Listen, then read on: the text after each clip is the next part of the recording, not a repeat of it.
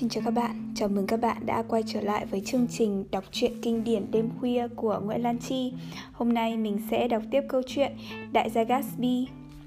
Chương 7 Đúng lúc thiên hạ tò mò nhất về Gatsby thì đèn đóm nhà ông bỗng dưng tối đen vào một đêm thứ bảy. Rồi cũng mờ ám như lúc nó bắt đầu, sự nghiệp chủ sĩ kiểu Trimarchio của ông chấm dứt.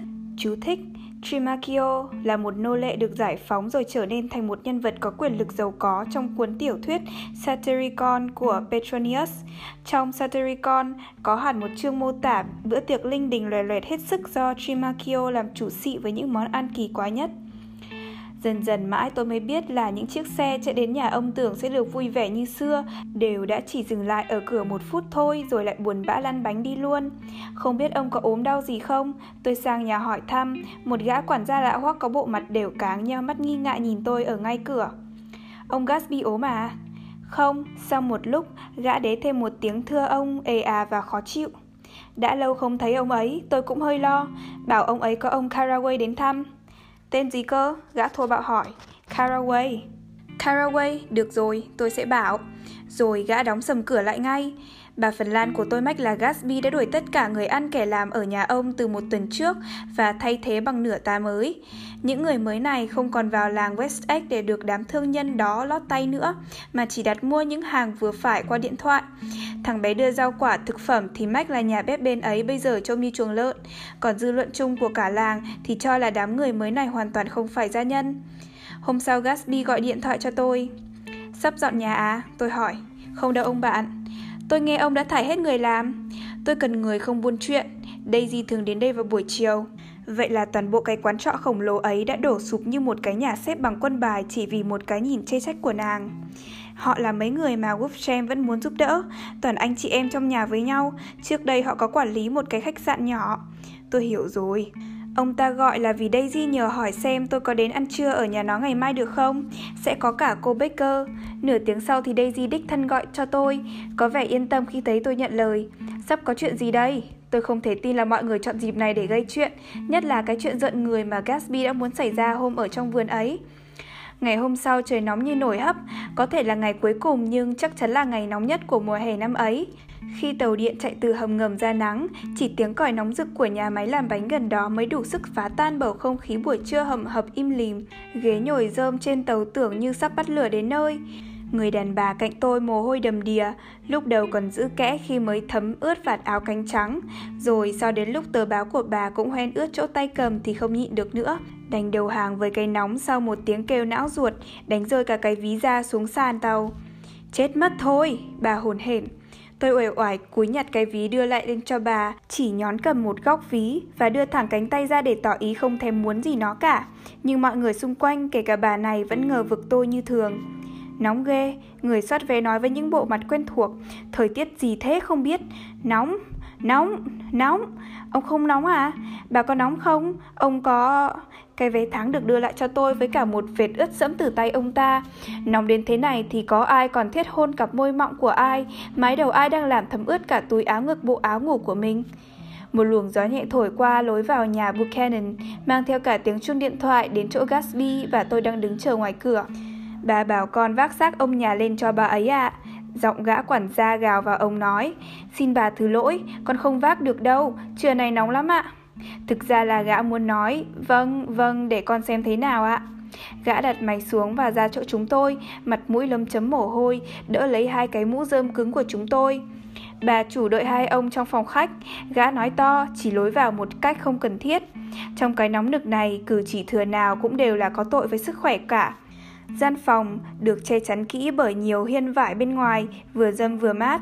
Daisy và Jordan nằm trên một cái sofa to tướng, giống như hai bức tượng bằng bạc đang tự chặn áo váy trắng tinh của mình cho khỏi bị quạt vù vù thổi tung lên. Bọn em không động cựa được nữa, cả hai đồng thanh nói. Những ngón tay của Jordan, da nâu phủ phần trắng, nằm im trong tay tôi một lúc. Thế còn ông Thomas Buchanan, nhà lực sĩ, tôi hỏi. Ngay lúc ấy tôi nghe thấy tiếng Anh, khàn khàn có bản, che đậy ở chỗ máy điện thoại ngoài sảnh. Gatsby đứng giữa tấm thảm màu huyết dụ, mê mẩn đưa mắt nhìn khắp xung quanh. Daisy ngắm ông và cười, tiếng cười ngọt ngào phấn khích. Một làn phấn nhỏ xíu vẩn bay lên từ bộ ngực nó. Theo đồn đại thì đó là cô ả của Tom đang ở trên điện thoại. Jordan nói nhỏ. Chúng tôi im lặng, giọng nói ngoài sảnh cao hẳn lên với vẻ khó chịu. Được thôi, tôi sẽ không bán cái xe ấy cho ông nữa. Có thế thôi, tôi không nợ ông chuyện gì hết. Còn cái kiểu như ông làm phiền tôi chuyện ấy đúng lúc ăn trưa thế này thì tôi không thể chịu được đâu. Đang hạ ông nói xuống đấy, Daisy nói, giọng mỉa mai. Không phải đâu, tôi cam đoan, thỏa thuận thật đấy, anh tình cờ biết được mà. Tom mở tung cửa, tấm thân to lớn đứng chắn ở đó một lúc rồi vội vàng bước vào phòng. Ông Gatsby, anh chia bàn tay to bè ra với vẻ khó chịu được che đậy rất kỹ. Rất vui được gặp ông thưa ông. Chào Nick. Làm đồ uống lạnh cho bọn em đi, Daisy kêu lên. Khi Tom đã đi ra khỏi phòng, nó đứng lên bước đến chỗ Gatsby và kéo mặt ông xuống hôn ngay lên miệng. Anh biết là em yêu anh mà, Daisy thầm thì. Hai người quên có tôi là tiểu thư ở đây nhá. Jordan nói. Daisy nghi ngờ nhìn quanh. Thì em cũng hôn Nick đi. Dơ dáng chưa kìa. Đây Nick cần. Daisy kêu to, rồi bắt đầu nện chân lóc cóc lên thềm lò sưởi gạch. Rồi nó nhớ đến cây nóng và ngồi xuống sofa với vẻ hối lỗi. Đúng lúc ấy, một vú em trong bộ cánh mới giặt là nghiêm chỉnh dẫn một đứa bé vào phòng. Của quý Phúc Đức ơi, Daisy nói nựng, giơ cả hai tay ra, đến với mẹ yêu của con nào. Đứa bé được chị Vú thả ra, chạy ủ qua gian phòng và ngượng nghịu rúc vào váy mẹ. Của quý Phúc Đức đây, mẹ có làm dây phấn lên tóc vàng của con không đấy? Thẳng người lên nào, nói chào đi nào. Gatsby và tôi lần lượt cúi xuống nắm lấy bàn tay rụt rè nhỏ xíu. Sau đó Gatsby cứ ngạc nhiên nhìn mãi đứa bé. Có lẽ trước đây ông chưa bao giờ tin là có nó trên đời. Con đã mặc đẹp để ăn trưa đấy, đứa bé nói, quay ngay sang Daisy. Là vì mẹ con muốn khoe con mà. Daisy dụi mặt vào cái nếp nhăn duy nhất của cái cổ nhỏ trắng muốt. Con mơ, con ước đây, giấc mơ xinh đẹp của mẹ đây. Vâng, đứa bé bình thản công nhận, cô Jordan cũng mặc váy trắng kìa. Con có thích các bạn của mẹ không nào? Daisy xoay nó một vòng để đối diện với Gatsby. Con có thấy họ xinh không? Bố đâu rồi? Nó không giống bố, Daisy phân trần. Nó giống tôi, nó có cái tóc với cái mặt của tôi này.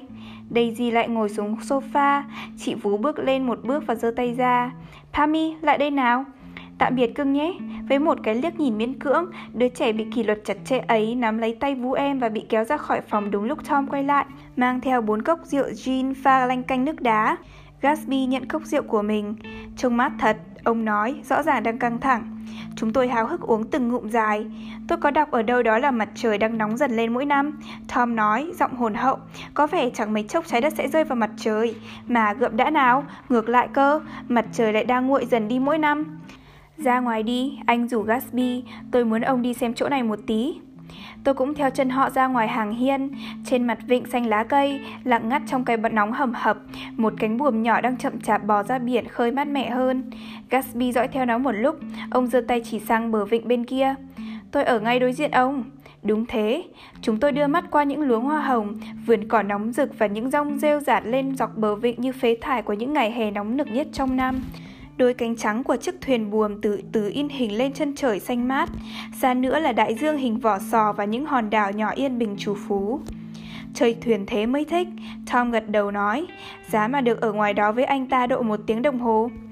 Chúng tôi ăn bữa trưa trong phòng ăn, cũng được che tối đi cho khỏi nóng, nuốt chặn cảm giác vui vẻ gượng gạo bằng bia lạnh. Chúng mình sẽ làm gì chiều nay nào? Daisy kêu lên, rồi còn ngày mai, với 30 năm tiếp theo nữa. Đừng bệnh hoạn thế, Jordan nói, cuộc đời sẽ mới tinh trở lại khi trời khô lạnh mùa thu tới. Nhưng nóng quá, Daisy vẫn không chịu, gần như sắp khóc, mà cái gì cũng lộn xộn hết cả, cả bọn vào thành phố đi. Giọng nó vùng vẫy qua làn khí nóng, nhào nặn, đóng khuân cái phi lý của nóng bức thành hình thù này nọ. Tôi đã nghe chuyện chữa chuồng ngựa thành nhà để xe, Tom nói với Gatsby, nhưng mà tôi là người đầu tiên từng chữa nhà để xe thành chuồng ngựa. Ai muốn đi phố nào? Daisy vẫn trèo kéo, mắt Gatsby trôi về phía nó. À, nó kêu lên, trông ông hay thật. Mắt họ gặp nhau và họ cùng nhìn nhau không chớp, không còn biết đến ai xung quanh nữa. Daisy phải cố lắm mới rời được mắt nhìn xuống mặt bàn. Trông ông lúc nào cũng hay, nó nhắc lại. Vậy là Daisy đã để lộ tình yêu của nó và Tom Buchanan đã nhìn thấy. Anh kinh ngạc đến sững người, miệng anh hơi há ra và anh nhìn Gatsby rồi lại nhìn Daisy như thể vừa mới nhận ra ai đó mà anh có quen đã lâu rồi. Ông giống cái quảng cáo về một người. Nó ngây thơ nói tiếp.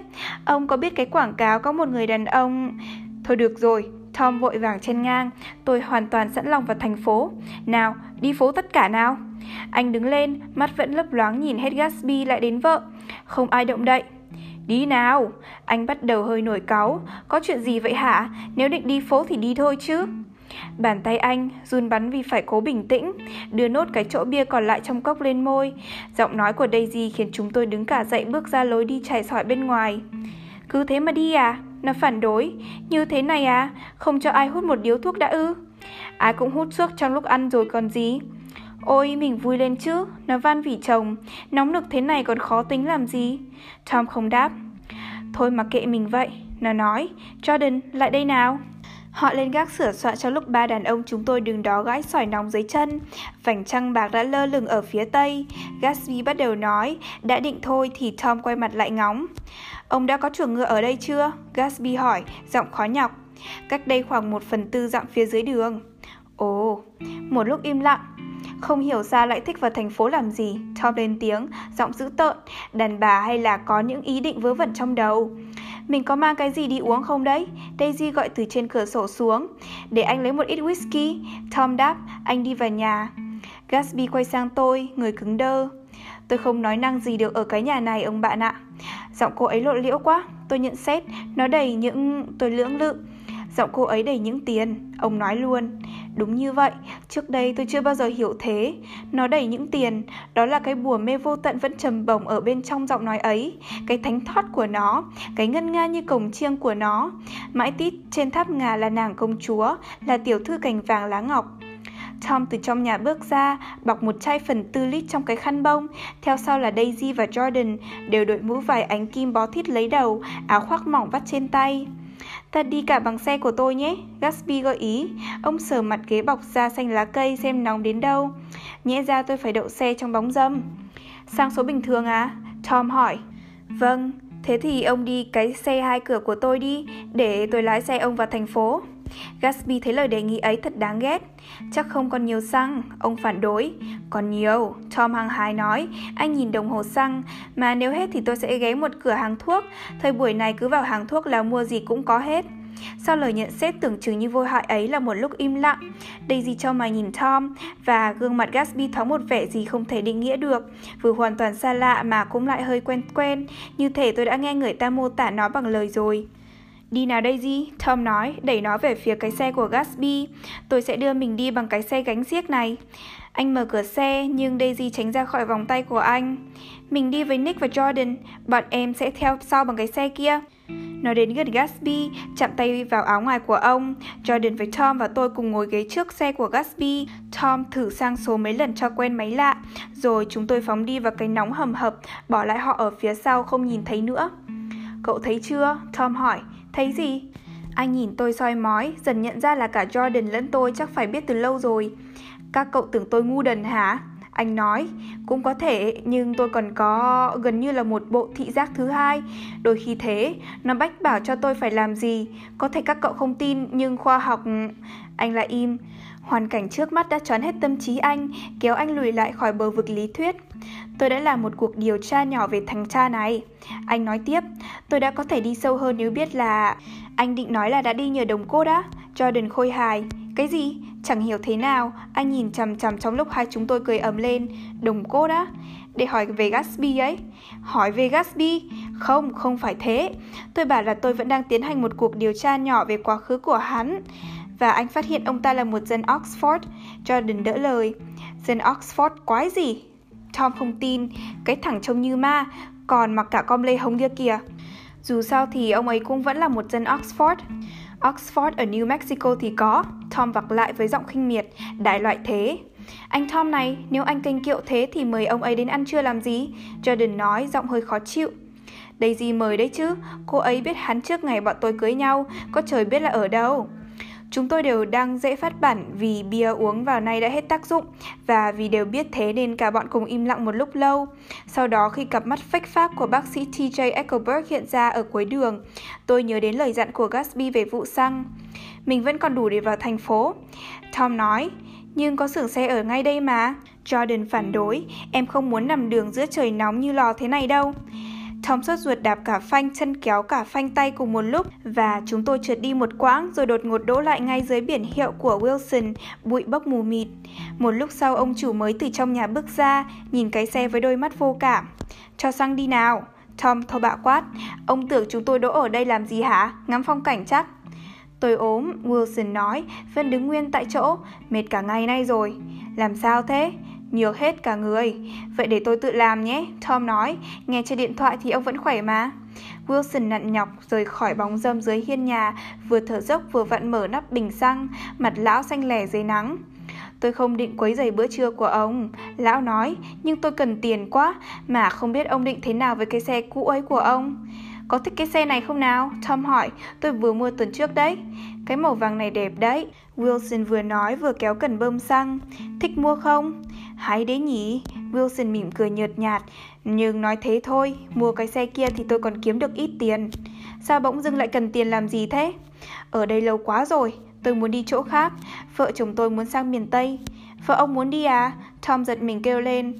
Bà ấy nói chuyện này có đến 10 năm nay rồi. Lão tựa vào cột xăng nghỉ một lúc, lấy tay che mắt. Giờ thì muốn hay không bà ấy cũng sẽ đi. Tôi sẽ cho bà ấy đi. Chiếc xe hai cửa phóng vèo qua chỗ chúng tôi trong đám bụi tung tóe, thấy có một bàn tay vẫy vẫy. Hết bao nhiêu đây? Tom khó chịu hỏi. Hai ngày vừa rồi tôi mới nhận ra một chuyện vớ vẩn, Wilson nói. Đó là lý do tại sao tôi muốn đi, đó là tại sao tôi lại làm phiền ông về cái xe. Hết bao nhiêu đây? Một đô la hai mươi xu. Cái nóng xối xả triển miên đang bắt đầu làm tôi mụ mị và tôi khó chịu mất một lúc, rồi mới nhận ra rằng cho đến lúc ấy, Wilson vẫn chưa nghi ngờ gì Tom. Lão đã phát hiện Myrtle có một cuộc sống riêng nào đó ở một thế giới khác, và cơn choáng ấy đã khiến lão phát ốm thực sự. Tôi nhìn lão, rồi nhìn Tom, người cũng vừa có một phát hiện tương tự mới chưa đầy một tiếng đồng hồ. Và tôi chợt thấy rằng không có cái khác biệt nào giữa con người với con người, kể cả về trí thông minh hay nổi giống, có thể sâu sắc như sự khác biệt giữa người khỏe và người ốm. Wilson ốm đến nỗi trông lão như kẻ có tội, nặng đến mức không thể tha thứ được, như thể lão vừa là một cô gái tội nghiệp nào đó mang bầu. Tôi sẽ để cho ông cái xe ấy, Tom nói. Chiều mai tôi sẽ cho người mang đến cho ông. Cái địa điểm ấy vẫn có một vẻ bất ổn mơ hồ, ngay cả giữa thanh thiên bạch nhật, và tôi bất giác quay đầu lại như sắp có nguy hiểm ở đằng sau. Lơ lửng trên những đống cho bụi vẫn chỉ thấy có đôi mắt canh chừng khổng lồ của bác sĩ TJ Eckelberg. Nhưng ngay sau đó, tôi nhận thấy còn có những con mắt khác, chỉ cách đây chưa đầy hai chục bước chân, đang theo dõi chúng tôi với vẻ đặc biệt căng thẳng. Ở trong một trong những khuôn cửa sổ trên gác xưởng xe, rèm đang hé sang một bên và Myrtle Wilson đang lén nhìn xuống cái xe. Bà ta mải mê đến mức không biết là mình đã bị lộ và gương mặt bà hiện lên hết vẻ này đến vẻ khác như bức ảnh đang trong quá trình in tráng. Cái vẻ mặt ấy trông quen quen mà vẫn gợi tò mò. Tôi vẫn thường thấy nó trên các gương mặt đàn bà, nhưng ở Myrtle Wilson thì hình như nó còn có vẻ vô bổ và vô lý nữa. Cho đến lúc tôi nhận ra rằng cặp mắt bà trợn trừng trong cơn ghen tuông cuồng nộ lại đang không nhìn Tom mà là nhìn Jordan Baker, người mà bà chắc phải là vợ anh.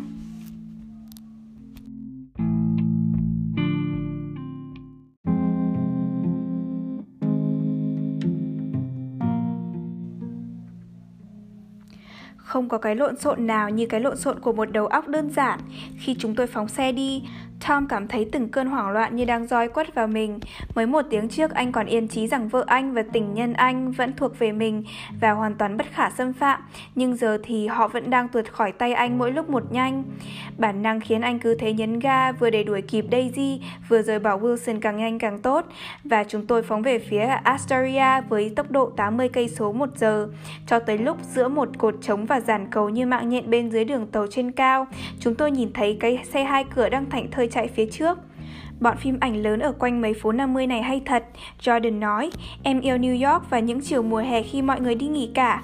Có cái gì rất nhục cảm, chín mùi, kiểu như mọi thứ trái cấm đang sắp dụng vào tay mình hết. Hai tiếng nhục cảm có tác động làm Tom thêm sốt ruột, nhưng anh chưa kịp nghĩ ra câu gì để vặc lại, thì chiếc xe hai cửa đã dừng lại và Daisy ra hiệu cho chúng tôi đỗ lên bên cạnh. Mình đi đâu đây? Nó kêu lên, xem phim nhé. Nóng chết, nó phàn nàn, mọi người bên ấy đi đi, bọn em sẽ lái xe vòng vòng rồi gặp lại mọi người sau. Rồi nó cố tỏ ra nhí nhảnh, hẹn gặp lại ở một góc phố nhé, cứ thấy đàn ông nào hút hai điếu thuốc lá một lúc thì chính là em đấy. Đây không phải là chỗ tranh cãi, Tom sốt ruột nói khi một chiếc xe tại phía sau đang bóp còi dục chúng tôi đi inh ỏi. chạy theo tôi đến phía nam công viên trung tâm, chỗ trước cửa plaza ấy. Nhiều lần anh quay lại nhìn chiếc xe kia, nếu họ bị chậm vì xe cộ đông thì anh cũng đi chậm lại cho đến khi nhìn thấy họ. Tôi nghĩ anh sợ họ có thể sẽ bất chợt rẽ ngoặt vào một phố ngang và ra khỏi cuộc đời anh mãi mãi. Nhưng họ không làm thế và tất cả chúng tôi đều đi đến một quyết định khá khó hiểu là thuê một liên phòng trong khách sạn Plaza. Nội dung cuộc tranh cãi kéo dài và hỗn loạn đi đến chỗ lùa chúng tôi vào buồng khách của cái liên phòng ấy thì tôi không còn nhớ được nữa. Nhưng tôi vẫn nhớ như in là trong suốt những lúc ấy, đồ lót của tôi cứ như rắn bò ướt át quanh hai cẳng chân, còn mồ hôi thì róc rách từng giọt tướng man mát dọc sống lưng. Lúc đầu thì Daisy đề sướng là chúng tôi thuê 5 cái phòng tắm rồi tắm nước lạnh, sau đó sẽ tìm cái gì đó cụ thể hơn, ví dụ như một chỗ để uống rượu ngọt pha bạc hà. Ai cũng nhắc đi nhắc lại đó là một ý tưởng điên rồ. Ai cũng nhao nhao cùng vào một lúc và một tay nhân viên cứ ngơ ngác ra đó, mà người nào cũng nghĩ hoặc vừa nghĩ rằng mình như thế là khôi hài lắm. Gian phòng khách rộng và ngột ngạt và mặc dù đã 4 giờ chiều, cửa sổ mở ra rồi mà vẫn chỉ có được một tí gió thốc khí nóng từ các bụi cây bên công viên và nhà. Daisy đến trước gương chải đầu, đứng quay lưng lại phía chúng tôi. Liên phòng này oách nhỉ? Jordan thán phục thầm thì và cả bọn cười ầm lên. Mở cửa sổ nữa đi, Daisy ra lệnh, vẫn không quay lại. Làm gì có nữa mà mở? À thì mình gọi bảo nó mang một cái dìu lên vậy Tốt nhất là quên nóng đi Tom sốt ruột nói Cứ kêu ca mãi chỉ tổ thấy nóng gấp chục lần anh giở cái khăn cuốn chai whisky ra rồi đặt chai lên bàn. Sao ông không để cô ấy yên hả ông bạn? Gatsby lên tiếng. Ông là người muốn vào thành phố mà. Một lúc im lặng, cuốn danh bạ điện thoại tuột khỏi đinh treo rơi đánh thịch xuống sàn và Jordan thì thầm kêu lên. Ê này, nhưng lần này chẳng có ai cười. Để tôi nhặt lên, tôi sung phong. Tôi cầm đây rồi, Gatsby xem xét cái dây bị đứt, hừ một tiếng có vẻ quan tâm, rồi quẳng cuốn sách xuống một cái ghế. Đó là lối nói vĩ đại của ông hả? Tom dằn giọng. Gì thế? Cái trò ông bạn ông bọ ấy, ông bắt trước nó ở đâu đấy? Nghe này Tom, Daisy nói, quay người khỏi tấm gương. Nếu mình còn ăn nói kiểu ấy thì em không ở đây được phút nào nữa đâu. Gọi họ mang lên ít đá làm rượu bạc hà đi. Tom vừa nhấc điện thoại lên thì cái nóng ngột ngạt nổ bùng thành âm thanh và chúng tôi nghe thấy những hợp âm hào nhoáng của bản hành khúc hôn lễ của Mendelssohn vọng lên từ phòng khánh tiết dưới nhà. Nóng thế này mà có người cưới được nhỉ? Jordan dè bịp kêu lên. Ấy thế mà chị cưới vào giữa tháng 6 đấy. Daisy nhớ lại, Louisville tháng 6, có người bị ngất xỉu, ai ngất ấy mình nhỉ? Biloxi, Tom đáp gọn lỏn, một người tên là Biloxi, Biloxi hộp vì ông ta sản xuất hộp, thật đấy, và ông ta là người Biloxi ở Tennessee. Chú thích, Fitzgerald đã nhầm lẫn ở đây. Thực ra Biloxi là một thành phố thuộc bang Mississippi. Có ý kiến cho rằng nhầm lẫn này là cố tình, tác giả đã dùng sự vô lý về địa danh để khắc họa một nhân vật tương đối kỳ cục. Họ khiêng ông ấy vào nhà em, Jordan nói thêm, vì nhà em cách nhà thờ có hai nhà và ông ta thì ở lì những ba tuần, cho tới khi bố em bảo là ông phải đi thôi. Hôm sau thì bố em mất. Rồi cô nói thêm như thể sợ mình vừa có vẻ vô lễ. Không có liên can gì cả. Tôi từng biết Bill Biloxi người Memphis, tôi góp chuyện. Đấy là em họ ông ta. Em biết hết lai lịch nhà ấy trước khi ông ta đi. Ông ta còn cho em một cái đầu đặt gôn bằng nhôm. Đến giờ em vẫn dùng. Nhạc đã dịu xuống khi buổi lễ bắt đầu và giờ thì một tiếng reo nâng cốc kéo dài vang vọng lên qua cửa sổ, tiếp nối bằng những tiếng rô, rô, rô, thành từng đợt và cuối cùng là tiếng nhạc jazz bùng lên bắt đầu cuộc khiêu vũ. Chúng mình già mất rồi, Daisy nói. Nếu còn trẻ thì chúng mình đã đứng dậy khiêu vũ rồi. Cứ nhớ Biloxi ấy, Jordan nhắc. Tom, anh quen ông ấy ở đâu thế? Biloxi. Tom cố tập trung tư tưởng. Tôi có quen ông ấy đâu, ông ấy là bạn Daisy. Có phải đâu, Daisy chối, em chưa hề thấy ông ấy từ trước, ông ấy đến bằng xe riêng. Ờ, nhưng ông ấy có bảo quen em, bảo là ông ấy lớn lên ở Louisville, Foodshot Asabert mới dẫn ông ấy vào và hỏi có còn chỗ cho ông ấy không. Jordan mỉm cười, có thể ông ấy đang lang thang tìm đường về nhà, còn bảo với em ông ấy là trưởng lớp của các anh ở Yale. Tom và tôi ngây người nhìn nhau. Biloxiu? Trước hết là bọn anh không có trưởng lớp nào hết. Một bàn chân Gatsby bồn chồn gõ xuống sàn nhà và Tom đột ngột nhìn sang ông. Nhân thể ông Gatsby, nghe đâu ông là một dân Oxford. Cũng không hẳn. Ô hẳn chứ, tôi biết ông có đến Oxford mà. Vâng, tôi có đến đó rồi. Một lúc im lặng, rồi đến cái giọng đầy nghi ngờ và xúc phạm của Tom. Chắc là ông đến đó cùng lúc với Biloxi đến New Haven. Một lúc im lặng nữa, một người hầu gõ cửa đem bạc hà giã nhỏ và nước đá vào. Nhưng lời cảm ơn của anh ta và tiếng khép cửa nhẹ nhẹ vẫn không phá vỡ được bầu không khí im lặng trong phòng. Cái chi tiết khổng lồ này cuối cùng phải được làm rõ. Tôi đã bảo ông là tôi có đến đó, Gatsby nói. Tôi nghe rồi, nhưng tôi muốn biết đó là khi nào. Năm 1919, tôi chỉ ở đó 5 tháng. Đó là lý do vì sao tôi không thể tự gọi mình là một dân Oxford. Tom nhìn xung quanh để xem có ai trong số chúng tôi cũng đang không tin như anh không, nhưng mọi người đều đổ dồn và nhìn Gatsby. Đó là cơ hội người ta dành cho một số sĩ quan sau ngày đình chiến. Ông nói tiếp, bọn tôi có thể đến bất kỳ đại học nào ở Anh hoặc Pháp. Tôi những muốn đứng dậy vỗ vào lưng ông một cái, tôi lại thấy hoàn toàn tinh thưởng ông, như đã từng thấy nhiều lần trước đây. Daisy đứng lên, hơi mỉm cười đi đến bên bàn. Mở whisky đi Tom, nó ra lệnh. Em sẽ làm cho mình một cốc rượu bạc hà, rồi thì mình sẽ không có vẻ ngốc với chính mình nữa. Xem chỗ bạc hà này. Gượng chút đã. Tom cắm cẩu. Tôi muốn hỏi ông Gatsby đây một câu nữa. Xin mời ông, Gatsby lễ độ nói. Vậy thì ông đang định gây gổ gì ở nhà tôi thế? Cuối cùng thì họ đã công khai với nhau và Gatsby chỉ mong có thế. Ông ấy không gây gổ gì cả. Daisy tuyệt vọng nhìn hết người này đến người kia. Mình đang gây gổ thì có, xin mình bình tĩnh một tí đi nào. Bính mới trả tĩnh. Tom nhại lại, có lẽ mới nhất bây giờ là ngồi im nhìn một ông vô danh tiểu tốt tứ cố vô thân làm tình với vợ mình. Ô hô, nếu có phải như thế thì xin các vị chứa tôi ra. Thời buổi bây giờ người ta bắt đầu bằng cách dè bỉu cuộc sống gia đình và các thiết chế gia đình, rồi thì sẽ tung hê hết và để đen trắng lẫn lộn lấy nhau nữa đây. Đỏ bừng mặt sau những lớp bắp hăng máu ấy, Tom thấy mình đang đứng lẻ loi bên đường biên cuối cùng của văn minh. Ở đây chúng ta đều trắng cả, Jordan thì thầm. Vâng, thì tôi không có nhiều người hâm mộ, tôi không mở tiệc to, hình như cứ phải biến nhà mình thành chuồn lợ thì mới có bạn bè trong cái thế giới hiện đại này. Dù đang tức giận, như tất cả mọi người lúc bấy giờ, tôi vẫn trực phì cười mỗi khi anh mở miệng. Gã điếm đàng đang hoàn toàn biến thành một kẻ lên mặt dậy đời vờ vịt khó chịu. Tôi có điều này phải nói với ông, ông bạn ạ. Gatsby lên tiếng, nhưng Daisy đoán ngay được ý định của ông. Xin đừng làm thế, nó tuyệt vọng chen vào. Xin mọi người về nhà cả đi, sao chúng mình không về luôn nhỉ? Phải đấy, tôi đứng lên. Thôi nào Tom, không ai muốn uống gì đâu.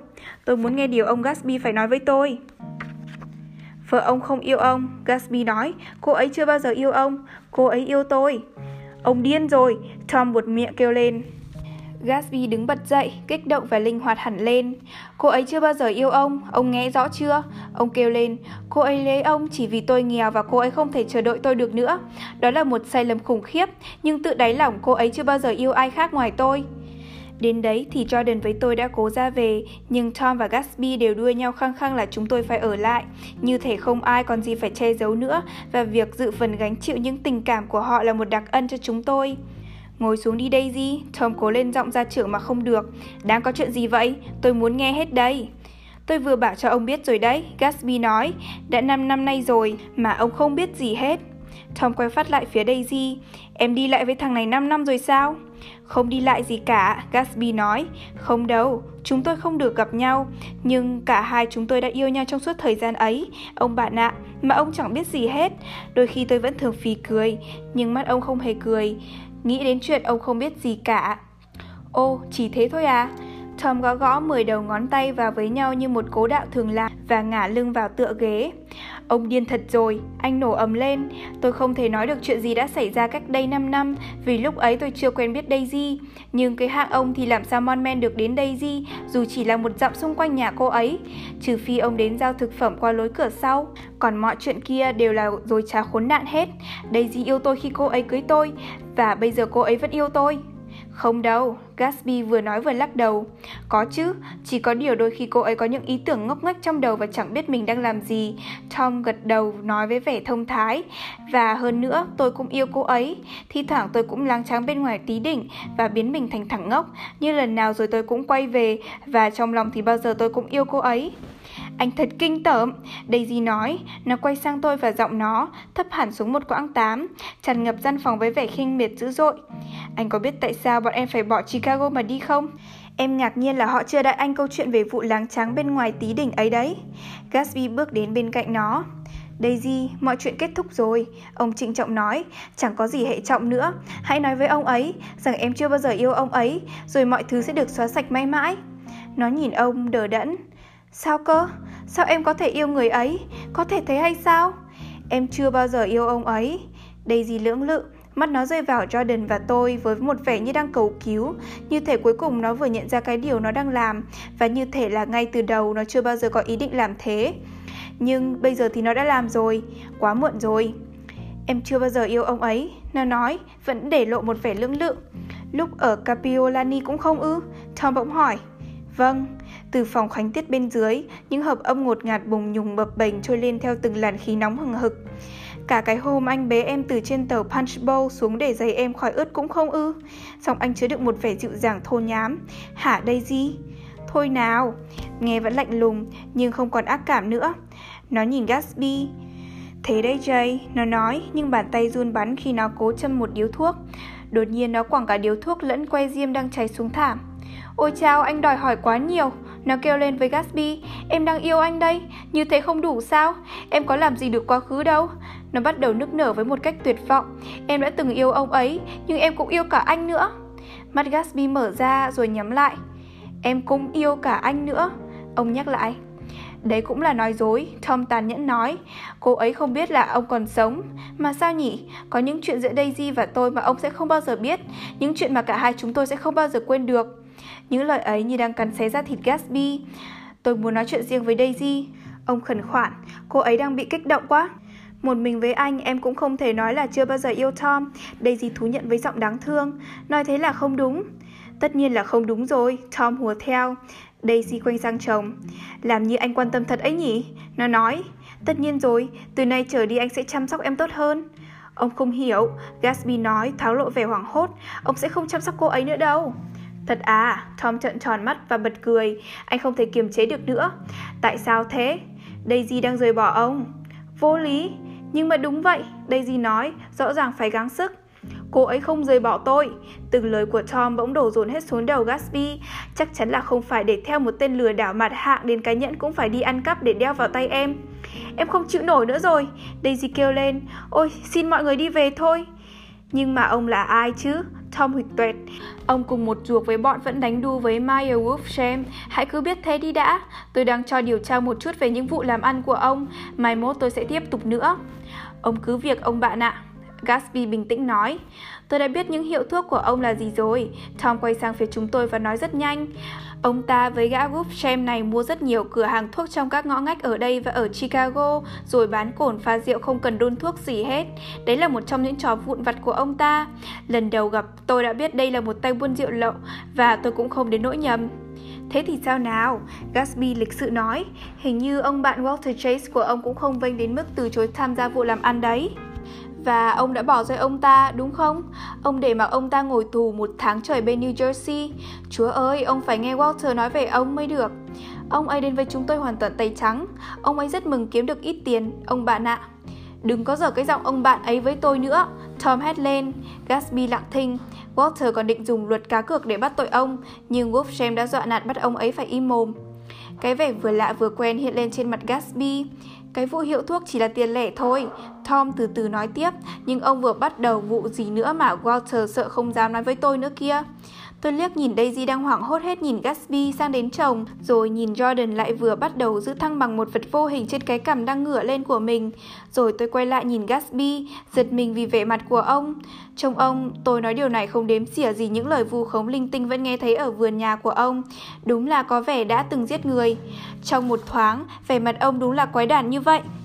Nhưng chỉ một thoáng thôi, và ông bắt đầu hăng hái nói với Daisy, chối bỏ mọi chuyện, bảo vệ thanh danh mình trước cả những lời cáo buộc còn chưa ai nói ra. Nhưng ông càng nói Daisy càng im lặng và tư lự. Thế là ông đành bỏ cuộc, và chỉ còn cái giấc mơ đã chết vẫn tiếp tục chiến đấu khi chiều đang tàn dần.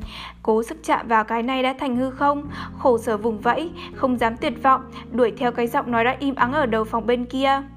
Cái giọng nói ấy lại đòi về. Làm ơn đi Tom, em không thể chịu nổi chuyện này nữa rồi. Đôi mắt hãi hùng của nó nói rằng mọi ý định, mọi can đảm mà nó có, dù là gì đi nữa, cũng đã tan biến hết rồi. Hai người cứ về đi, Daisy, Tom nói, đi bằng xe của ông Gatsby ấy. Nó nhìn Tom, giờ thì cảnh giác nhưng anh vẫn khăng khăng với vẻ khinh miệt cao thượng. Đi đi, ông ấy sẽ không quấy rầy em đâu. Anh nghĩ ông ấy đã nhận ra cái trò tắn tỉnh cầu may vặn vách của mình đã chấm dứt rồi. Hai người đã đi, không nói một lời, bị ngắt mất, trở thành vô duyên vô cớ, lẻ loi như những chiếc bóng ma, ngay cả với lòng thương cảm của chúng tôi. Một lúc sau, Tom đứng lên và bắt đầu cầm cái khăn để bọc lại chai whisky vẫn còn chưa mở. Có ai muốn uống tí không? Jordan, Nick. Tôi không đáp. Nick, anh hỏi lại. Gì cơ? Uống tí không? Không, tôi vừa nhớ ra hôm nay là sinh nhật mình. Tôi đã 30, trước mặt tôi là cả một thập kỷ mới trải dài những con đường bất chắc đầy đe dọa. 7 giờ tối chúng tôi mới leo lên cái xe hai cửa và lên đường về Long Island. Tom nói không ngừng, cười đùa hưng phấn, nhưng đối với Jordan và tôi, giọng nói của anh cũng xa vời như những tiếng ngoại quốc líu lo bên đường hoặc tiếng tàu điện ầm ì trên con đường sắt chạy dài trên đầu. Sức cảm thông của người ta cũng chỉ có hạn và chúng tôi cũng đành bỏ mặc những tranh cãi bi thảm của họ mờ dần đi cùng ánh đèn phố ở đằng sau. 30 tuổi, hứa hẹn một thập kỷ cô đơn, một danh sách mỏng dần những người đàn ông độc thân quen biết, một chiếc cặp đựng lòng hăng hái cứ xẹp dần, mái tóc thưa dần. Nhưng bên tôi còn có Jordan, không như Daisy, vẫn đủ thông thái không bao giờ kéo lên những giấc mơ quên lãng từ lâu từ tuổi này sang tuổi khác. Lúc chúng tôi đi qua cây cầu mù tối, gương mặt nhợt nhạt của cô lười nhác gục lên vai áo tôi và cú đấm ghê gớm của tuổi 30 dịu dần đi trong cái nắm tay đầy an ủi của cô. Chúng tôi cứ phóng đi như thế về phía cái chết trong ánh trời trạng vạng nguội mát dần.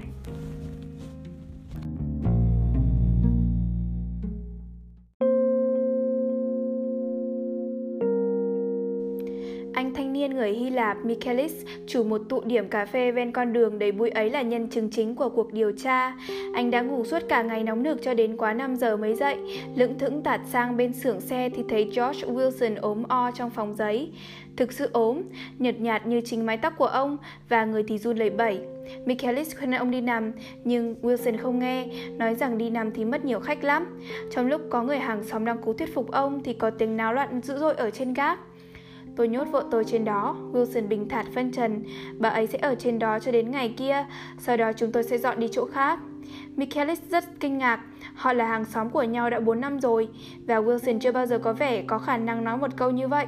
Nhìn chung ông ta là kiểu đàn ông hào kiệt sức vóc, không làm việc thì chỉ biết ngồi thư trên ghế ngoài cửa nhìn người và xe cộ qua đường. Có ai hỏi chuyện ông thì bao giờ cũng chỉ cười với vẻ đồng tình nhợt nhạt. Ông ta là người đàn ông của vợ mình chứ không phải là chính mình. Cho nên tất nhiên là Michaelis cố tìm hiểu xem chuyện gì đã xảy ra. Nhưng Wilson nhất định không hé miệng, mà còn ném những cái nhìn tò mò nghi ngại về phía người đến thăm và hỏi anh này đã làm gì vào những ngày ấy lúc ấy. Đúng lúc Michaelis bắt đầu thấy khó chịu thì có mấy người thợ đi ngang qua trên đường đến quán của anh và anh bỏ về ngay nhân dịp ấy, định bụng sau sẽ quay lại. Nhưng anh không quay lại, anh đã chỉ định bụng thế thôi. Khi anh lại quay ra ngoài, quá 7 giờ một tí, anh bỗng nhớ lại một câu chuyện kia vì nghe thấy tiếng bà Wilson đang quát tháo ầm ĩ ngay dưới nhà bên xưởng xe. Đánh đi, anh nghe thấy tiếng bà kêu lên, để tao ra mà đánh, đồ hèn nhát dơ bẩn. Một giây sau bà chạy nhào ra ngoài đường trạng vạng tối, hai tay vung vẩy, miệng gào thét. Michaelis chưa kịp quay ra khỏi cửa thì đã xong rồi. Chiếc xe tử thần, như báo chí viết, đã không đỗ lại. Nó lao ra từ trong bóng tối đang mịt mùng dần, loạn trọng thê thả một giây, rồi biến mất ở đoạn đường vòng tiếp theo. Michaelis thậm chí còn không chắc nó màu gì. Anh bảo viên cảnh sát đầu tiên là nó màu xanh lá cây nhạt, còn chiếc xe kia chạy về phía New York thì đỗ lại sau khi đã đi quá khoảng trăm mét và người lái xe vội quay trở lại chỗ Myrtle Wilson. Sinh khí đã bị dập tắt một cách phũ phàng đang gục trên mặt đường, mặc cho máu mình lênh láng quánh lại đặc với bụi đất. Michaelis và anh tài xế là những người đầu tiên đến chỗ bà, nhưng khi họ giật tung cái áo cánh ra, vẫn còn đẫm mồ hôi thì thấy vú trái bà đã lủng lặng mềm oặt như một nếp gấp và không cần phải nghe xem tim bà có còn đập hay không ở bên dưới nữa. Cái miệng thì há hốc và rách toạc hai bên mép, như thể bà đã bị nghẹn một chút khi chút bỏ cái sinh lực tràn trề mà bà vẫn chất chứa bấy lâu. Chúng tôi thấy ba bốn cái xe ô tô và đám đông khi vẫn còn từ đằng xa. Đâm xe rồi, Tom nói. Tốt, Cuối cùng thì Wilson cũng có tí việc làm. Anh chạy chậm lại nhưng vẫn chưa có ý định dừng cho đến lúc khi chúng tôi tới gần hơn, những bộ mặt căng thẳng không ai dám nói năng gì của những người đứng trước cửa xưởng xe khiến anh bất giác đạp phanh. Ta hãy xem cái đã, anh nói, giọng nghi ngại, chỉ một lát thôi. Giờ thì tôi mới nghe ra có một âm thanh rền rĩ hốc hác không ngừng vọng ra từ trong xưởng. Khi chúng tôi ra khỏi xe và đi gần đến cửa thì nó vo lại thành mấy từ Ôi lạy chúa tôi, bật ra liên tiếp trong một tiếng khóc than hồn hển. Có rắc rối to rồi đây, Tom buồn chồn nói. Anh kiễng chân nhìn qua vòng người đứng trong xưởng đang chỉ bật động một bóng đèn vàng chụp lưới thép đung đưa trên trần, rồi cổ họng anh phát ra một tiếng kêu nghẹt nghẹt. Với một động tác thô bạo bằng cả hai cánh tay mạnh mẽ, anh dễ đám đông bước lên. Vòng người khép lại trong tiếng cào nhào lầm bầm giam rộng. Một phút sau mắt tôi mới định thần được, rồi những người mới đến làm lộn xộn hàng lối và Jordan với tôi bỗng bị đẩy hẳn vào bên trong. Thi thể của Myrtle Wilson quấn một lượt chăn rồi thêm một lượt chăn nữa, như thể bà bị cảm lạnh giữa đêm nóng nực, được đặt nằm trên một cái bàn xưởng sắt tường. Và Tom quay lưng về phía chúng tôi, đang cúi xuống cái thi thể ấy, bất động. Ngay cạnh anh là một viên cảnh sát đi tuần bằng mô tô đang đứng ghi tên nhiều người vào một cuốn sổ đầy gạch xóa và hoen ố mồ hôi. Lúc đầu tôi không thể biết những tiếng rền rĩ the thế vang động khắp nhà xưởng chơi trọi ấy là ở đâu ra. Nhưng rồi tôi thấy Wilson đứng trên ngưỡng cửa phòng giấy của ông, người tung đưa, hai tay bám chặt lấy hai đố cửa. Có người đang hạ giọng nói với ông, cứ một lúc lại định đặt tay lên vai ông, nhưng Wilson không nghe, không thấy gì hết. Mắt ông cứ lờ đờ hạ từ trên cái bóng đèn đu đưa xuống chỗ cái bàn lù lù sát tường, rồi lại hất ngược ngay lên cái đèn, và ông không ngừng giống lên. Ô, lạy chúa tôi, ô, lạy chúa tôi, lạy chúa tôi. Thế thế phát giận người. Thom bỗng ngẩn phát đầu lên và sau khi chân chối nhìn khắp quanh xưởng với đôi mắt rưng rưng mở lệ, anh lúng búng lẩm bẩm cái gì đó với nhân viên cảnh sát. MAV, viên cảnh sát đang mãi đánh vần ghi tên một người. Ô, không phải, R đã chứ, người kia nói chữa. M-A-V-R-O. Nghe tôi nói đây, Tom dằn giọng thì thầm. R, viên cảnh sát vẫn tiếp tục. O, G, G. Gã ngước nhìn khi bị bàn tay to bè của Tom vỗ mạnh lên vai. Anh muốn gì hả anh bạn? Có chuyện gì vậy? Tôi muốn biết chuyện gì xảy ra vậy? Ô tô đâm chết bà ấy, chết ngay tại chỗ. Chết ngay tại chỗ, Tom nhắc lại, mắt nhìn ngây dại. Bà ấy chạy ra đường, thằng khốn nạn không thèm đỗ lại. Có hai xe, Michaelis nói, một chạy đến, một chạy đi. Thế mà... Chạy đi đâu? Viên cảnh sát chăm chú hỏi. Mỗi xe chạy một hướng. Thế này nhé, bà ấy... Michaelis giơ tay về phía đống chăn nhưng nửa chừng lại bỏ thọng xuống bên sườn. Bà ấy chạy ra thì có một cái xe chạy từ New York về đâm thẳng vào bà ấy, phóng đến 5-60 cây số một giờ. Chỗ này được gọi là gì ấy nhỉ? Viên cảnh sát hỏi. Chả có tên tuổi gì sất. Một người da đen ăn mặc chỉnh tề bước lại gần. Đó là một chiếc xe vàng, ông ta nói. Xe to màu vàng, mới. Có nhìn thấy lúc xảy ra tai nạn không? Viên cảnh sát hỏi. Không, nhưng cái xe chạy vừa tôi ở quãng dưới, phóng nhanh hơn 60, phải đến 70, 80. Đến đây cho tôi hỏi tên nào, tránh ra nào, tôi muốn lấy tên ông ấy. Cuộc hội thoại chắc đã lọt được đến tai Wilson đang đung đưa ở cửa vì đột nhiên tiếng than khóc của ông ta bỗng có một chủ đề mới. Không cần phải bảo tôi đó là loại xe gì, tôi biết nó là loại xe gì rồi.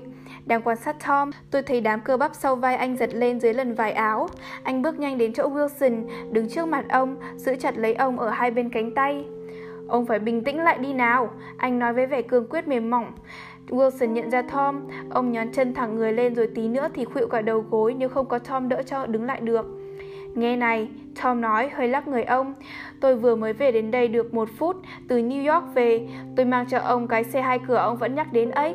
Cái xe vàng mà tôi lái chiều nay không phải là của tôi. Nghe rõ chưa? Tôi đã không thấy nó suốt từ chiều rồi. Chỉ có người da đen và tôi ở gần là nghe được anh nói gì, nhưng viên cảnh sát thấy giọng anh có vẻ là lạ, nên quay sang nhìn với vẻ soi mói. Có chuyện gì thế? Gã hỏi. Tôi là bạn ông ấy. Tom quay đầu lại nhưng hai tay vẫn giữ chặt người Wilson. Ông ấy bảo có biết cái xe gây ra tai nạn, một chiếc xe một vàng. Một thôi thúc gần gợn khiến viên cảnh sát nghi ngờ nhìn Tom. Thế xe ông màu gì? Gã hỏi. Màu lam, xe nhỏ hai cửa. Chúng tôi vừa từ New York về qua đây, tôi nói.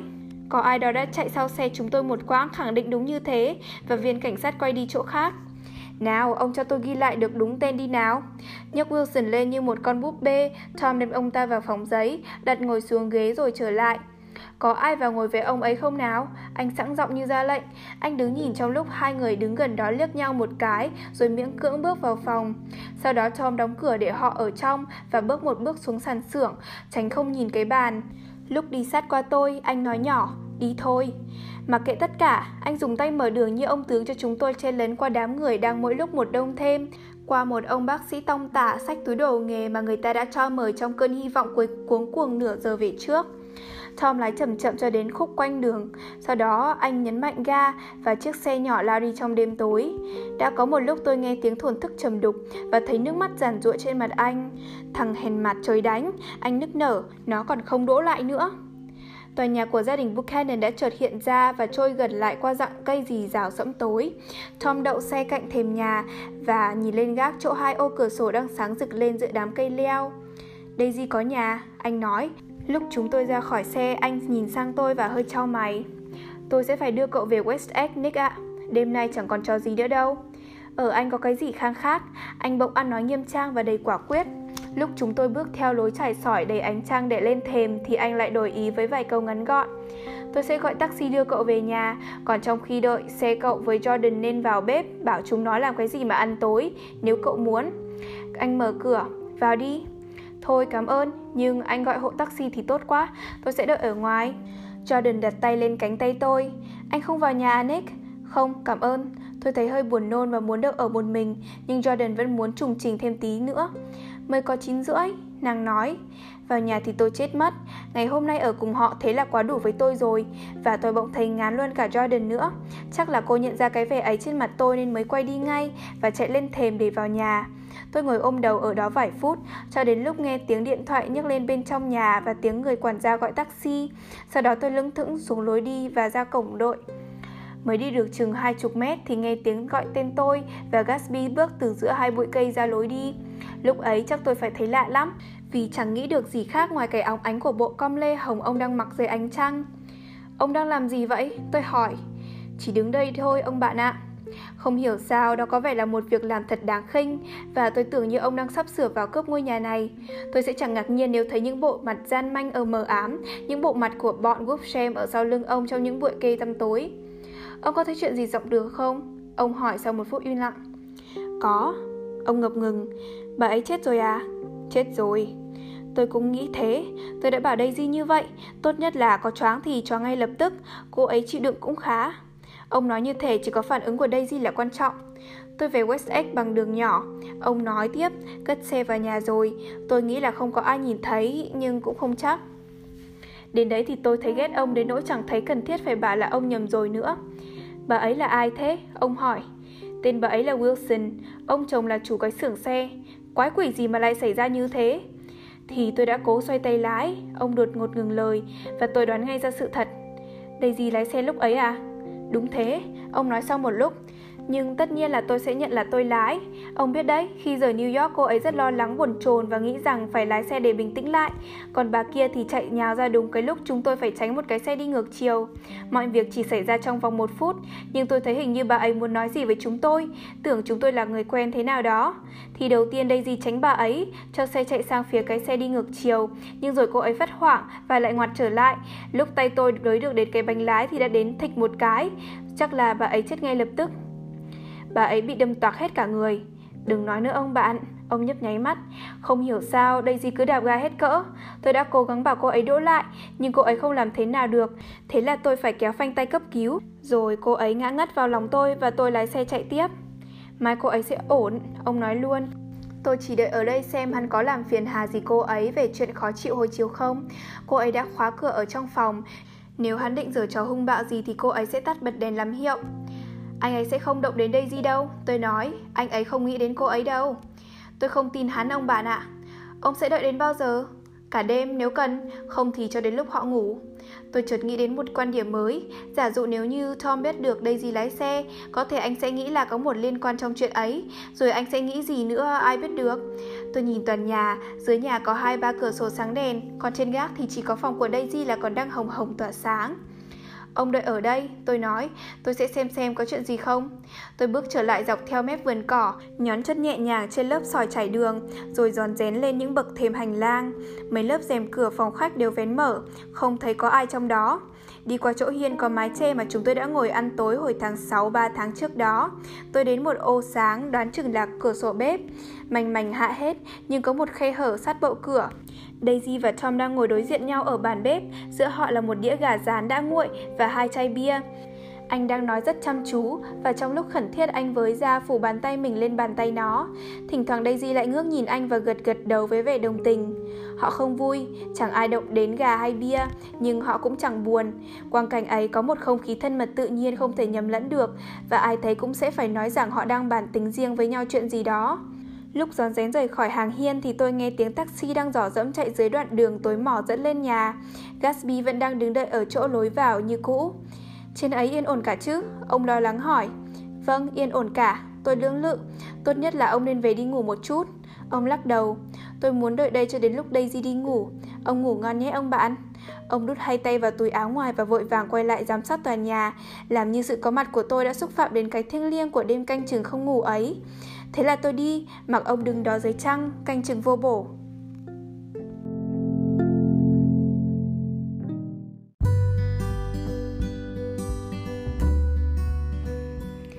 Chương 8 Suốt đêm ấy tôi không thể ngủ được, tiếng còi báo sương mù rền rĩ không ngừng ngoài vịnh và tôi trằn trọc như ốm dở giữa thực tại quái đản và giữa những giấc mơ man dợ hãi hùng.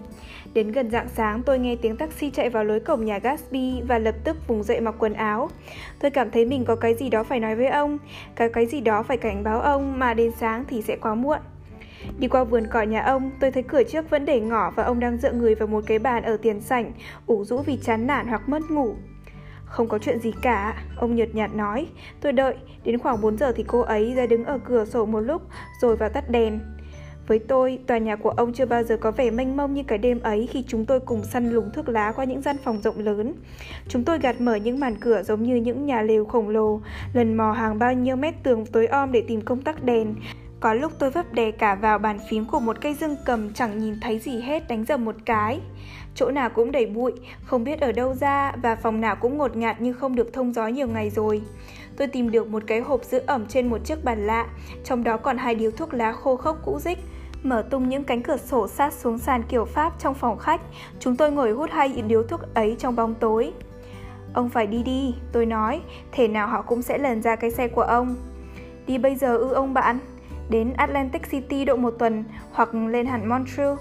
Ông không chịu, Ông không thể rời bỏ đây di chừng nào chưa biết nó sẽ làm gì. Ông đang túm chặt lấy vài tia hy vọng cuối cùng và tôi không đủ can đảm chặt đứt chúng. Chính trong đêm ấy, ông đã kể cho tôi câu chuyện lạ lùng về tuổi trẻ của mình với Dan Cody. Kể cho tôi bởi vì Jay Gatsby đã tan tành như thủy tinh khi đụng phải sự độc địa rắn đanh của Tom và vở diễn ngông cuồng bí hiểm kéo dài đã chấm dứt. Tôi tưởng bây giờ thì thể nào ông cũng kể thật hết mọi chuyện, không e dè gì nữa, nhưng ông lại chỉ muốn nói về Daisy. Daisy là cô gái nhà lành đầu tiên mà ông từng biết. Thực ra thì trong nhiều hoàn cảnh không tiện nói ra, ông cũng đã tiếp xúc với những người như vậy rồi, nhưng lúc nào cũng bị ngăn cách bởi một rào kẽm gai vô hình. Daisy khiến ông thèm muốn khát khao. Ông đến nhà cô, lúc đầu đi cùng với các sĩ quan khác cùng danh trại Taylor, sau thì đi một mình, và ông mê mẩn. Trước đấy ông chưa từng vào một ngôi nhà nào đẹp như thế bao giờ. Nhưng cái khiến cho nó có một không khí hồi hộp đến nghẹt thở thì lại chỉ vì Daisy sống ở đó. Một điều tự nhiên đối với cô, cũng như sống trong doanh trại liều bạt là tự nhiên đối với ông. Nó mang một vẻ bí nhiệm chín mọng, gợi đến những phòng ngủ còn đẹp hơn và hay hơn ở trên gác, những trò vui dạng dỡ dọc những đường hành lang, và những huê tình lãng mạn chưa ôi ai xếp xó thành những đóa hoa khô mà vẫn tươi mới nồng nàn thâm nức với xe cộ tân thời choáng lộn và những đêm khiêu vũ đẩy hoa chẳng thấy tàn héo bao giờ. Một điều cũng kích thích ông nữa là đã có nhiều đàn ông yêu Daisy, nó làm tăng giá trị của cô trong mắt ông. Ông cảm thấy sự có mặt của họ ở khắp nơi trong ngôi nhà ấy, những tình cảm sống động của họ vẫn còn vang vọng lờn vờn tràn ngập trong không gian. Nhưng ông biết mình lọt được vào nhà Daisy như thế là một bất ngờ hy hữu. Dù Jay Gatsby có thể có một tương lai huy hoàng đến thế nào đi chăng nữa, thì lúc bấy giờ hắn vẫn chỉ là một anh chàng kiết xác, tứ cố vô thân và bất kỳ lúc nào cái vỏ bọc vô hình của bộ quân phục cũng có thể bị tuột xuống. Cho nên ông tận dụng tối đa thời vận ấy của mình, vớ được gì là ông lấy, ngầu nghiến và bất kể, và cuối cùng ông cũng chiếm đoạt được Daisy vào một đêm tháng 10 yên ả. Chiếm đoạt bởi vì ông không thể thực sự có quyền động đến dù chỉ là bàn tay cô. Có thể ông cũng đã tự khinh bỉ mình vì chắc chắn là ông đã đoạt được Daisy bằng những lời gian dối. Tôi không định nói là ông đã bịa tạc đánh đổi tiền ma bạc triệu lấy món tình ấy, nhưng ông đã cố tình cho Daisy có một cảm giác yên tâm. Ông đã để nó tin rằng ông với nó muốn đang hộ đối, rằng ông thừa khả năng bao bọc chăm sóc nó. Mà sự thực là ông không hề có phương tiện gì để làm được việc ấy. Ông không có gia đình khá giả sẵn sàng sau lưng mình và hoàn toàn có thể chết mất xác ở đâu đó trên thế giới này, tùy thuộc vào những thất thường của một chính phủ vô tình nhưng ông không tự khinh mình về chuyện ấy hóa ra lại không như ông đã tưởng. Có khả năng ông đã định lấy hết những gì có thể lấy được rồi chuồn, nhưng sau đó lại thấy mình dấn thân theo đuổi một báu vật chỉ có trong truyền thuyết. Biết là đây gì khác thường, nhưng ông không thể biết một cô gái nhà lành có thể khác thường đến đâu. Nó đã biến mất trong ngôi nhà giàu có của nó và cuộc sống đầy đủ giàu có của nó, chẳng để lại gì cho Gatsby, mà ông thì thấy như mình đã là chồng nó. Vậy thôi, khi họ gặp lại nhau hai ngày sau đó, chính Gatsby mới là người sững sờ, là người có vẻ như bị phản bội. Hiên nhà nó sáng ngời với những đồ xa xỉ lấp lánh như sao mà tiền có thể mua được. Chiếc ghế đôi bằng mây còn kẹt đúng mốt khi nó quay ra cho ông hôn cái miệng tò mò và đáng yêu của nó. Nó vừa bị cảm, khiến giọng nó trầm hơn và quyến rũ hơn bao giờ hết. Và Gatsby chợt choáng váng nhận ra cái trẻ trung và bí ẩn riêng biệt muôn đời của cuộc sống giàu sang, cái tươi mát của quần áo là lụa và của cả Daisy đang ánh lên như bạc dòng, yên trí và kiêu hãnh chót vót trên những tranh đấu sinh tồn nóng bỏng của người nghèo. Tôi không thể tả cho ông hiểu tôi đã ngạc nhiên đến mức nào khi thấy mình đã yêu cô ấy, ông bạn ạ. Thậm chí đã có lúc tôi còn hy vọng là cô ấy sẽ tống khứ mình, nhưng cô ấy không làm thế, vì cô ấy cũng yêu tôi. Cô ấy tưởng tôi biết nhiều lắm, vì tôi biết những cái khác của cô ấy. Vậy là tôi ở đó, xa hẳn những tham vọng của mình, chìm sâu hơn vào cái ái tình từng phút một và thình lình mặc kệ, cần gì phải làm những chuyện lớn nữa, nếu chỉ cần kể chúng với cô ấy thôi là tôi đã thấy thích hơn rồi. Buổi chiều cuối cùng trước khi ra nước ngoài, ông ngồi im lặng ôm Daisy trong tay rất lâu. Đó là một ngày thu lạnh, trong phòng có lửa sưởi và má Daisy nóng bừng. Thỉnh thoảng nó cựa quậy và ông lại đổi tay một tí và một lần ông hôn lên mái tóc sẫm màu óng ả của nó. Buổi chiều ấy đã khiến hai người tĩnh lặng một hồi lâu, như muốn cho họ có một ký ức sâu nặng về cuộc chia ly lâu dài đang đợi họ ngày hôm sau. Họ chưa bao giờ gần gũi nhau hơn thế trong tháng yêu đương ấy của mình, chưa bao giờ giao đãi với nhau sâu sắc hơn khi cặp môi im lặng của Daisy cọ nhẹ vào vai áo ông, hay khi ông chạm vào các đầu ngón tay của nó, thật dịu dàng như thể chúng đang ngủ vậy. Gatsby chiến đấu rất xuất sắc trong chiến tranh. Trước khi ra mặt trận ông là đại úy và sau những trận đánh ở Argonne thì được thăng thiếu tá chỉ huy toàn bộ lính súng máy của sư đoàn. Sau đình chiến, ông cuống quýt xin giải ngũ về nhà nhưng lại được cử sang Oxford vì một nhầm lẫn hoặc hiểu lầm gì đó. Lúc ấy được ông đã lo lắng, những bức thư của Daisy chứa đựng một tâm trạng buồn chồn tuyệt vọng. Nó không hiểu tại sao ông không được về, nó đang cảm thấy áp lực của thế giới bên ngoài và muốn được nhìn thấy ông, cảm thấy sự hiện diện của ông ở bên cạnh và có thể yên trí là rốt cuộc đó đang là một việc đúng đắn. Bởi lẽ Daisy còn trẻ và thế giới giả tạo của nó sực nước hương lan và mùi vị dễ chịu vui vẻ của giai cấp trưởng giả và của những dàn nhạc cầm trịch cho tiết tấu của năm tháng, gói ghém những nỗi buồn và tơ tưởng của cuộc đời thành những điệu đàn mới mẻ. Suốt đêm dài, kèn sắc xô ông ổng nỉ non những khúc nhạc buồn vô vọng trong lúc hàng trăm đôi hài vàng bạc khua động những hạt bụi lấp lánh. Vào giờ uống trà xăm xám, thì lúc nào cũng có những gian phòng phập phồng không ngớt những cơn sốt nhẹ nhẹ ngọt ngào khi những gương mặt tươi mát trôi giạt như những cánh đồng hoa bị tiến kèn co buồn bã thổi bay đi đâu đó khắp quanh sàn Trôi trong cái thế giới nhập nhọa ấy, Daisy lại bắt đầu hòa nhịp theo trào lưu. Đột nhiên nó lại duy trì hàng nửa tá hẹn một ngày với hàng nửa tá đàn ông. Dạng sáng mới rũ mắt thiếp đi với những vòng tay, những hạt nơ cải nơ buộc của những bộ váy đêm trước lăn lóc lẫn lộn cùng những hoa tàn lá héo dưới sàn ngay cạnh giường. Và lúc nào cũng có cái gì đó trong người nó đang kêu la đòi phải được quyết định. Nó muốn đời đó phải được định hình ngay lập tức và việc ấy phải được quyết định bởi một sức mạnh nào đó của ái tình, của tiền bạc, của một toan tính thực tế hiển nhiên và phải ở ngay đấy mới được. Cái sức mạnh ấy đã thành hình vào giữa mùa xuân với sự xuất hiện của Tom Buchanan, con người và địa vị anh có một vẻ cành càng lành mạnh và Daisy thấy thích như được khen định. Thì cũng có một chút rằng co và một chút nhẹ người, nhất định rồi. Bức thư ấy đến tay Gatsby khi ông vẫn ở Oxford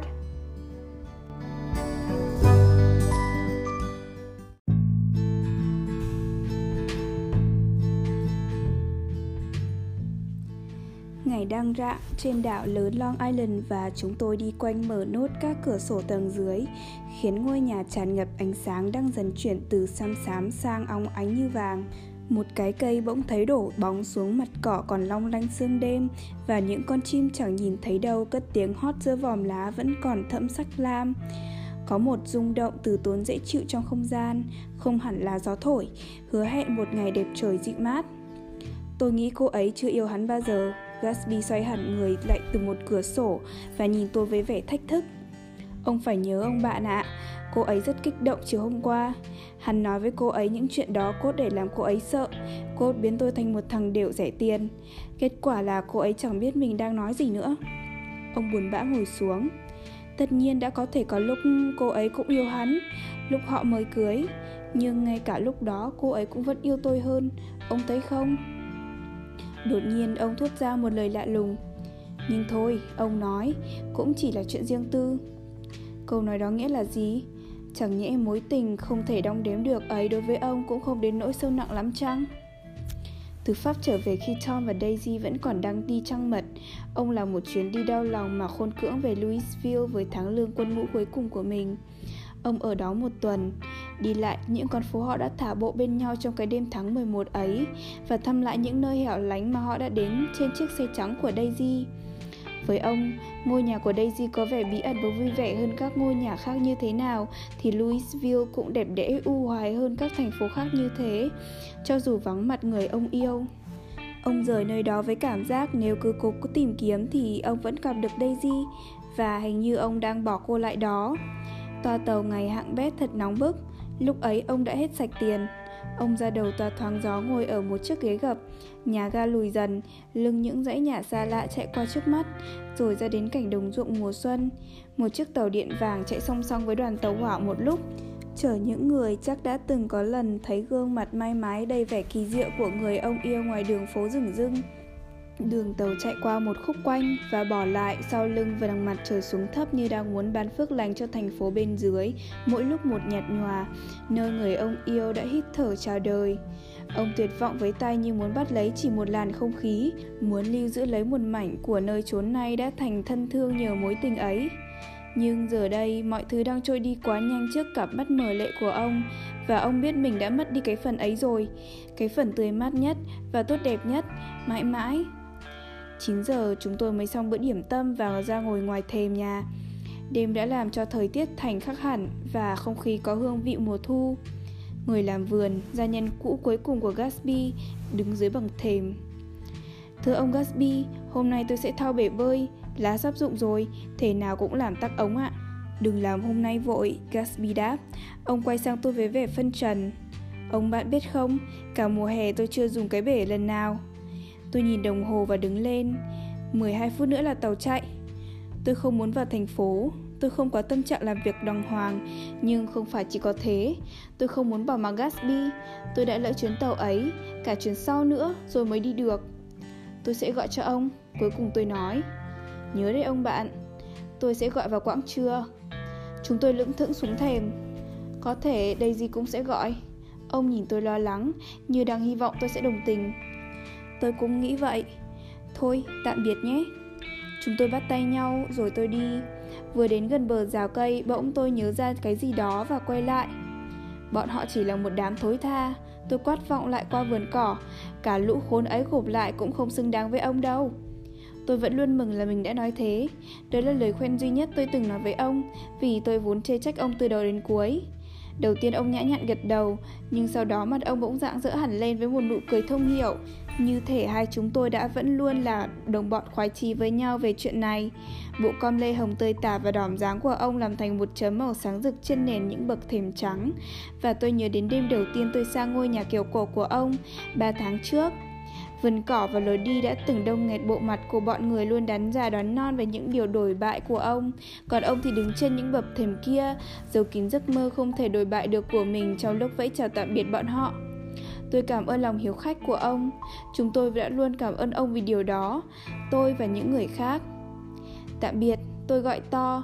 Bữa sáng ngon lắm, Gatsby. Ở thành phố, tôi cố điền mệnh giá vào một danh mục vô tận các cổ phiếu một lúc lâu, rồi thì ngủ thiếp đi trên chiếc ghế xoay của mình. Vừa sắp đến giờ nghỉ trưa thì chuông điện thoại khiến tôi giật mình tỉnh dậy, chán toát mồ hôi. Jordan Baker gọi, cô thường gọi tôi vào giờ này vì cũng chẳng biết bao giờ mình sẽ ở khách sạn nào, câu lạc bộ nào, nhà ai mà gọi vào giờ khác được.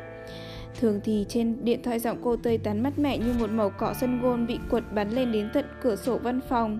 Nhưng sáng nay nghe cô có vẻ vừa rắn vừa khô. Em vừa ở nhà Daisy ra, cô nói, đang ở Hampstead, chiều nay sẽ xuống dưới Southampton.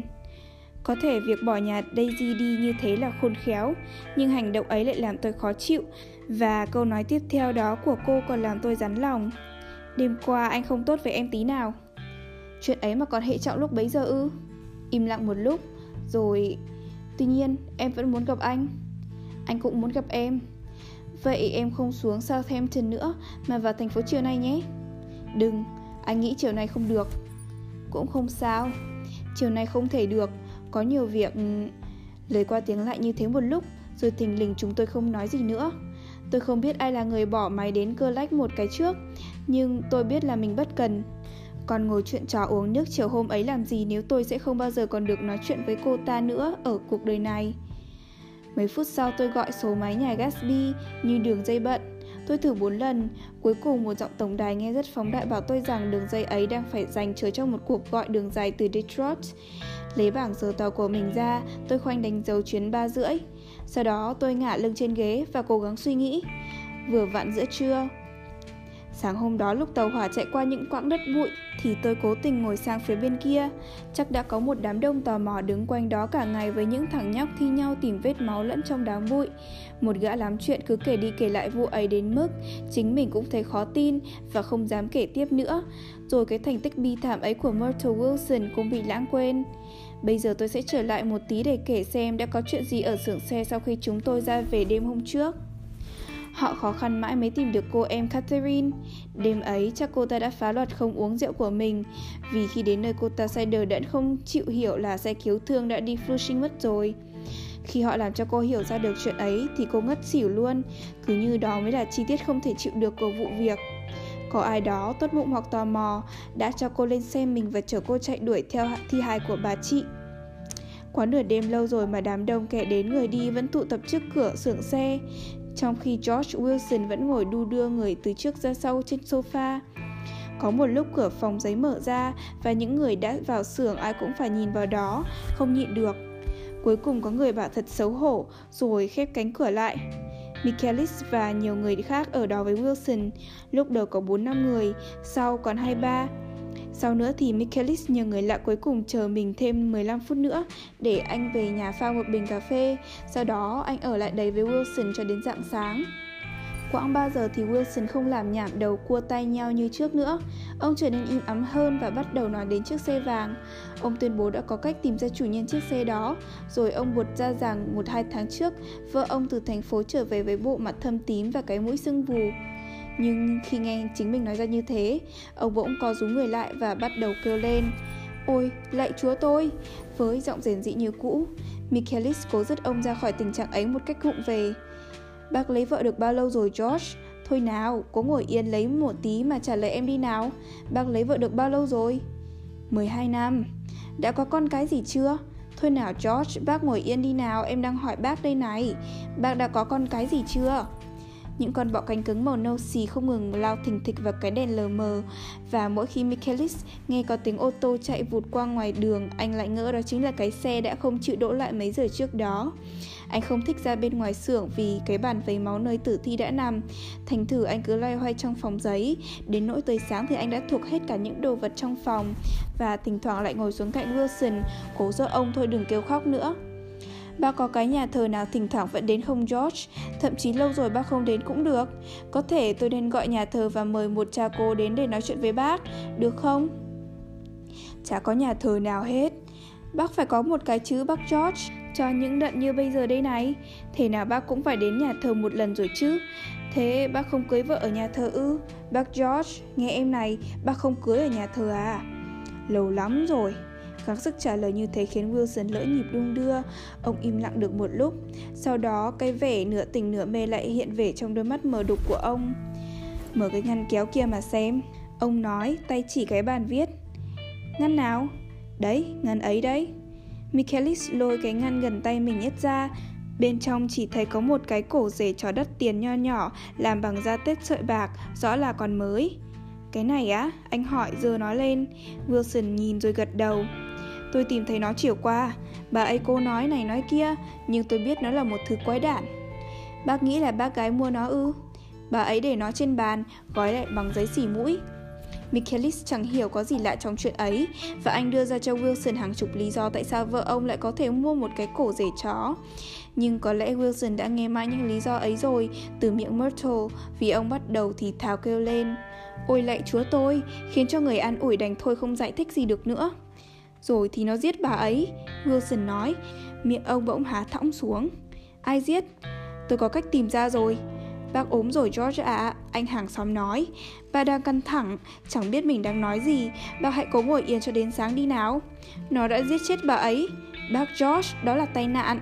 Wilson lắc đầu, mặt ông nheo lại và miệng hơi nhành ra một tí, phảng phất một tiếng hừm oai vệ.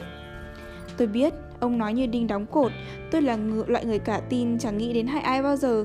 Nhưng khi tôi cần phải biết điều gì thì tôi biết chứ. Đó chính là cái thẳng trên cái xe đó. Bà ấy chạy ra để nói với nó mà nó không dừng lại. Michaelis cũng nhìn thấy như vậy, nhưng anh không thấy nó có ý nghĩa gì đặc biệt. Anh tin là bà Wilson đang chạy trốn ông chồng, chứ không phải muốn vẫy một cái xe ô tô nào cả. Sao bác gái lại có thể như vậy chứ? Bà ấy là người sâu sắc, Wilson nói, làm như đó là câu trả lời. À, ông lại đung đưa người và Michaelis đứng vặn vẹo cái cổ rể chó trong tay. Có thể ba có người bạn nào để em gọi cho họ được chứ bác George? Đó là một hy vọng hão huyền, Michaelis gần như chắc mẩm rằng Wilson chẳng có bạn bè gì, đến vợ còn không đủ sức đáp ứng, thì còn hơi đâu mà bạn với bé. Một lúc sau anh mừng vì thấy có đổi khác trong phòng, cửa sổ đang xanh lên nhanh chóng, chẳng mấy chốc trời sẽ sáng. Đến 5 giờ thì bên ngoài đã sáng đủ để có thể tắt đèn trong phòng. Cặp mắt nhỏ lệ của Wilson hướng ra phía những gò bụi bên ngoài, nơi những vẩn bụi xám nhỏ đang tụ thành những hình thù kỳ dị và trôi lăn lóc chỗ này chỗ kia trong làn gió nhẹ của buổi dạng ngày. Tôi đã nói với bà ấy, ông lầm nhầm sau một hồi im lặng. Tôi đã bảo là bà ấy có thể lẫm được tôi nhưng không thể lừa dối được Chúa. Tôi đã đưa bà ấy đến cửa sổ. Ông cá ngượng đứng lên bước đến cửa sổ sau nhà, dựa áp mặt vào ô kính. Và tôi bảo, Chúa biết em đang làm gì, biết mọi việc em đang làm. Em có thể lừa dối tôi, nhưng em không thể lừa dối Chúa. Đứng sau lưng ông, Michaelis giật mình kinh hãi khi thấy ông đang nhìn đôi mắt bác sĩ TJ Eckelberg vừa mới hiện ra, nhợt nhạt và khổng lồ, từ trong mảng đen đang tan dần. Chúa thấy hết mọi sự, Wilson nhắc lại. Đó chỉ là biển quảng cáo, Michaelis trấn an ông. Có cái gì khiến anh quay khỏi cửa sổ và nhìn lại gian phòng, nhưng Wilson vẫn đứng đó hồi lâu, mặt kề sát kính cửa sổ, gật gật đầu với ánh ngày dần dạng.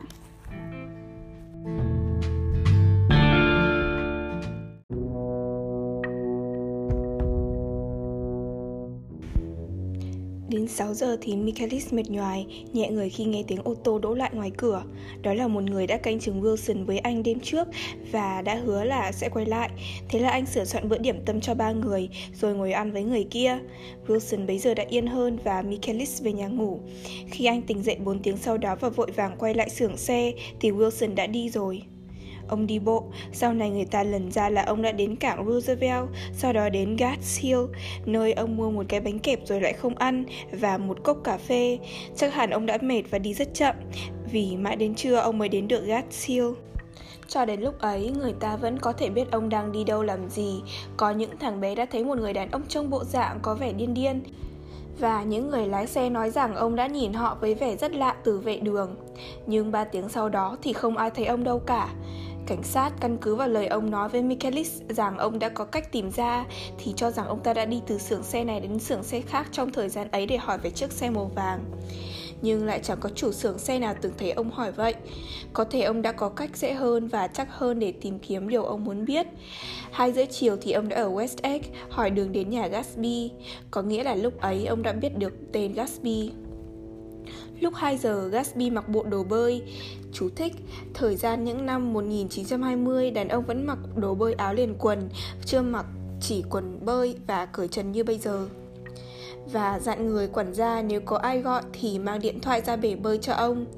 Ông vào nhà để xe lấy cái nệm hơi vẫn mua cho vui khách khứa của mình trong mùa hè ấy Bảo anh tài xế giúp bơm nó lên Sau đó ông chỉ thị là cái xe mở mui không được đánh ra ngoài trong bất kỳ trường hợp nào Thế cũng lạ Vì thanh cản sốc phía trước bên phải đang cần phải đi chữa Gatsby vác tấm nệm lên vai đi ra hồ bơi Ông đứng sốc nó lại một tí và anh tài xế hỏi xem ông có cần giúp không. Nhưng ông lắc đầu và một phút sau đã mất dạng trong đám cây cối đang ngả vàng. Không có ai gọi đến, nhưng người quản gia vẫn thức đợi cho đến 4 giờ chiều, rất lâu sau khi đã chẳng còn ai để mang điện thoại ra nữa, dù có người gọi đến. Tôi có ý nghĩ rằng bản thân Gatsby cũng không tin là sẽ có ai gọi, hoặc giả ông cũng đã chẳng thiết đến chuyện ấy nữa. Nếu đúng thế thì nghĩa là ông phải cảm thấy mình mất cái thế giới nồng ấm ngày xưa rồi Đã trả giá cao để sống quá lâu với một giấc mơ duy nhất rồi. Chắc hẳn ông đã ngẩng nhìn một bầu trời xa lạ qua kẽ những chiếc lá hãi hùng Và dùng mình thấy một bông hồng sao lại kỳ quái đến thế. Nắng rơi trên cỏ còn rất non mà sao sống sượng đến thế? Một cõi mới, vật chất mà không thật, nơi những bóng ma tội nghiệp sống bằng những giấc mơ chứ không phải khí trời, chập chờn bất chợt khắp xung quanh như cái bóng kỳ dị xám quét như cho đang lướt đến ông qua những lùm cây rối bù. Anh tài xế, một tay chân thân tín của Wolfsham, nghe thấy nhiều phát súng. Sau này anh ta chỉ có thể nói rằng đã không để ý những tiếng nổ ấy lắm.